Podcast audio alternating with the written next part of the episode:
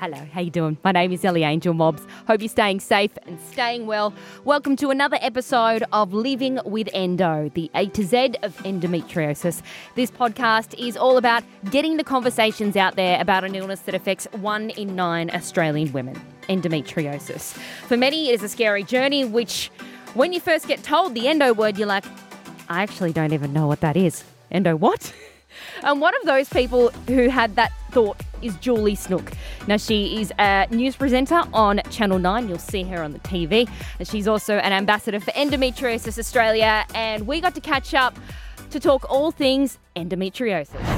Hey, Julie, how's life been over the past couple of months with isolation and working and then getting back to, well, the new normal? Well, I have been one of the very, very lucky ones in the sense that I have maintained my day to day job. Yes, I work from home um, a, a lot more hours than I would normally, but I still get to come in, I still get to see people. So that I think has been wonderful for mm. my mindset and morale. And um, there is so much to be said for being around people and you know, I, I, really feel for those ones that are stuck at home, you know, inside the four walls the whole time. But uh, I've been very, very lucky. So, sort of a fairly normal routine, I suppose, just trying to keep a normal routine. Um, plus, as you know, we have a fur baby who keeps us so entertained that um, even when I'm stuck inside, I've got plenty, yeah, plenty happening. Have you found that uh, Daphne, your beautiful cocker spaniel, um, follow her on Instagram? She is absolutely adorable. You just look at those eyes and go, oh, my heart melts. Have you noticed that if you've had a pain flare up, your dog knows? Oh, it's so true. I really find this fascinating. And I took a photo actually of it recently because I was feeling average. You know what it's like at home on the couch in the uh, in the stretchy PJs, heat pack mm-hmm. on. I was still sitting down doing a little bit of work, but um, she just popped her head straight on my belly mm. and just sat, sat there. And I said to my fiance, I was like, have a look at this. And it was just, it was the first time she'd done it. She didn't leave my side. I was sick for about 24 hours after that. It's amazing. Didn't leave my side. I just sense when you're not feeling yeah, well, which is a beautiful was, comfort to have. Oh, it's so lovely. She was so cuddly, and she just she did not leave my side, and that was the first time I'd had that, and it was really. They're very intuitive. Mm. They're very, very intuitive. So there's a lot to be said for having a little fur baby around, especially at a time like this. Absolutely. Now let's talk about your endo journey. You like to label yourself as a frequent flyer. uh, which I know I've said too when I've been yeah. wheeled on into the operating table and I'll see the anaesthetist who I've see, seen about 10 times and I'll joke yep. like, time to get my frequent flyer card stamped. Yep, exactly. We'd, we'd be gold members. Actually, you know what? Probably be platinum. I and that's the thing. I feel like there isn't some fancy lounge that we get to go into. No. Like we don't get any rewards for this, and I'm just I do feel a little bit ripped off because I say the same thing when I go in. I'm like, oh, I'm back again. it's time. I'm a frequent flyer. And you know what? That's our coping mechanism. You got to make a bit of fun, have a bit of a joke about it when you're in that position and you're about to be wheeled on in for the umpteenth time and oh, um, oh, yes. you're on the verge so of tears and 12 surgeries is what you've endured mm. with your endometriosis journey. Yeah. So when did you first notice mm, something's not right? I was a teenager and I recall having a lot of pain and um, a lot of symptoms that were really unexplained. And I suppose as a teenager, you're going through all these changes, and it's really hard for anyone, family, uh, doctors, to pinpoint exactly what it is because, you know, hormones are all over the place, mood swings are everywhere. Uh, but there was, I wasn't well as a teenager, and um, we couldn't quite pinpoint what it was. Then, as I got older, uh, and I mean only around 18 or 19. I was working full time, I was a cadet journalist, and the pain intensified, and I got really, really sick. And I, am blacking out, uh, couldn't get out of bed, just all these things that weren't making sense. And it was a case of going back to the doctor and saying something's not right. I, am just not right. And you mm. can't pinpoint it, which is really frustrating, as we all know. But um, I was 19 when I was finally diagnosed after pushing my GP, really pushing my GP to convince her that something wasn't normal. Mm. Uh, and then I finally got a referral to a gynecologist who, within about 30 seconds of reading my notes and seeing me, said, I think uh, you have endometriosis, but to confirm that, we're going to have to go in for keyhole surgery, uh, laparoscopy, and and confirm. And that was the very first time I'd heard the word. I had no idea what it was. Didn't know how to spell it. Uh, didn't know how to say it. Yeah, and Uh, the, you mentioned the spelling thing. There's a lot of doctors who don't actually know how to spell it. And I go, sorry, endo Like- what, huh? yeah, exactly. So it's like on the phone to mum going, I don't know, it's something, you know, and you really play it down because you've got zero clue what it was. And so this was, well, I'm, I'll be 33 this year, so I was Mm. 19 at the time. And I just hadn't, I didn't have a clue. Yeah, I didn't have a clue what it was or, or the impacts it would have. And we're similar age as well. And back then, there wasn't as much information. Like you probably could Google something and potentially there'd be some Like information there next for you. But nothing. you must have walked out of that gynecologist office and going, I have no idea what they're talking about. Yeah, What is none. going on?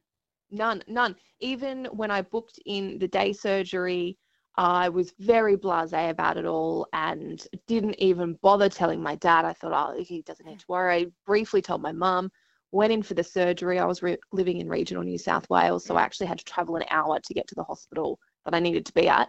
Um, and I just presumed it would be sort of a, a super simple thing, which on paper it is. Um, but unfortunately, for those that have been through the the laparoscopies, they're not actually that simple to recover from. No, Um, and it's funny you mentioned that because I've got a friend who just had one, and she kind of got told, "Oh, you you'll be able to, you know, take one or two days off work. You'll be fine." She Yeah. took two weeks off. Yeah, exactly. I did the same thing. I took one day off work and then I called the next day and was like, I, I don't think I'll be back in for a week.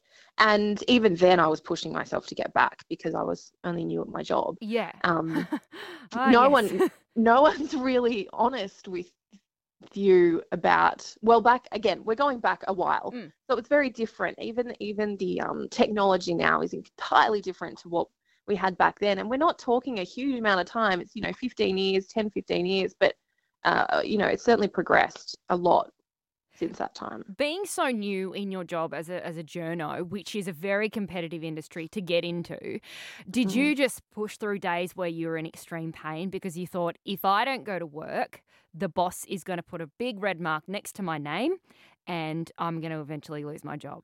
Oh, of course. And I Mm. did that for the first, oh, probably decade. I, at that point in time, was a first year cadet journalist straight out of high school. So working full time, studying full time at a regional newspaper. To come out and say, hey, I've got endometriosis and I feel sick, it, it just wasn't an option. And that was on me. You know, that's on me. But I have not been open and upfront and honest about this until about two years ago Mm. when I started my work with Endo Australia. Uh, For no, I, I, I don't know why, but it just felt something that was really private and something I didn't think people cared to know or wanted to know, or I didn't want people to think it was an excuse. Yeah. And so it was something I kept quite personal to, to me.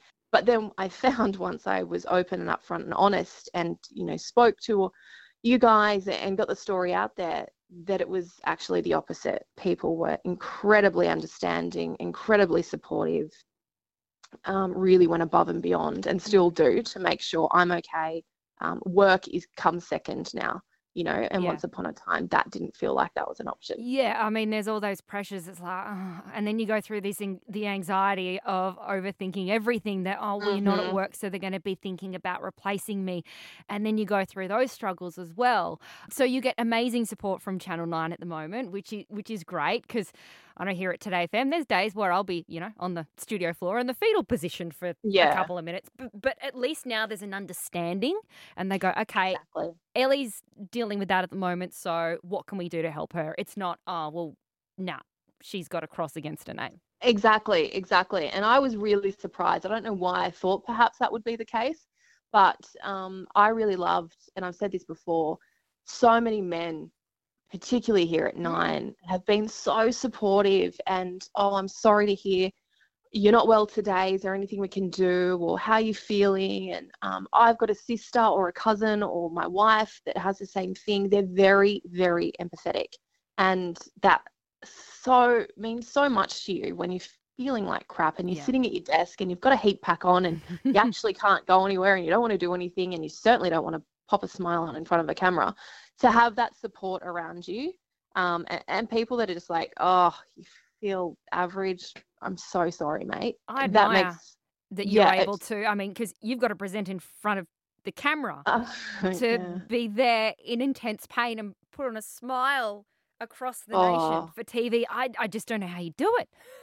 there are some days that's not pretty and you know it's it's not it's not pretty but the thing is as i've got older i've learned to listen to my body more and and now like i said it's me first work second and if i have to call in sick i have to call in sick because if i'm not here 100% physically and mentally to, i'm not doing my job properly and no one is so i i just listen much more than i ever used to i used to be so worried about calling in sick and then as you get older priorities change Absolutely. So when you have those days where the pain is really bad, what are your go tos? What are your tips? My tips. Well, you need a good heat pack. Yes. I've got this incredible one. It looks so bizarre.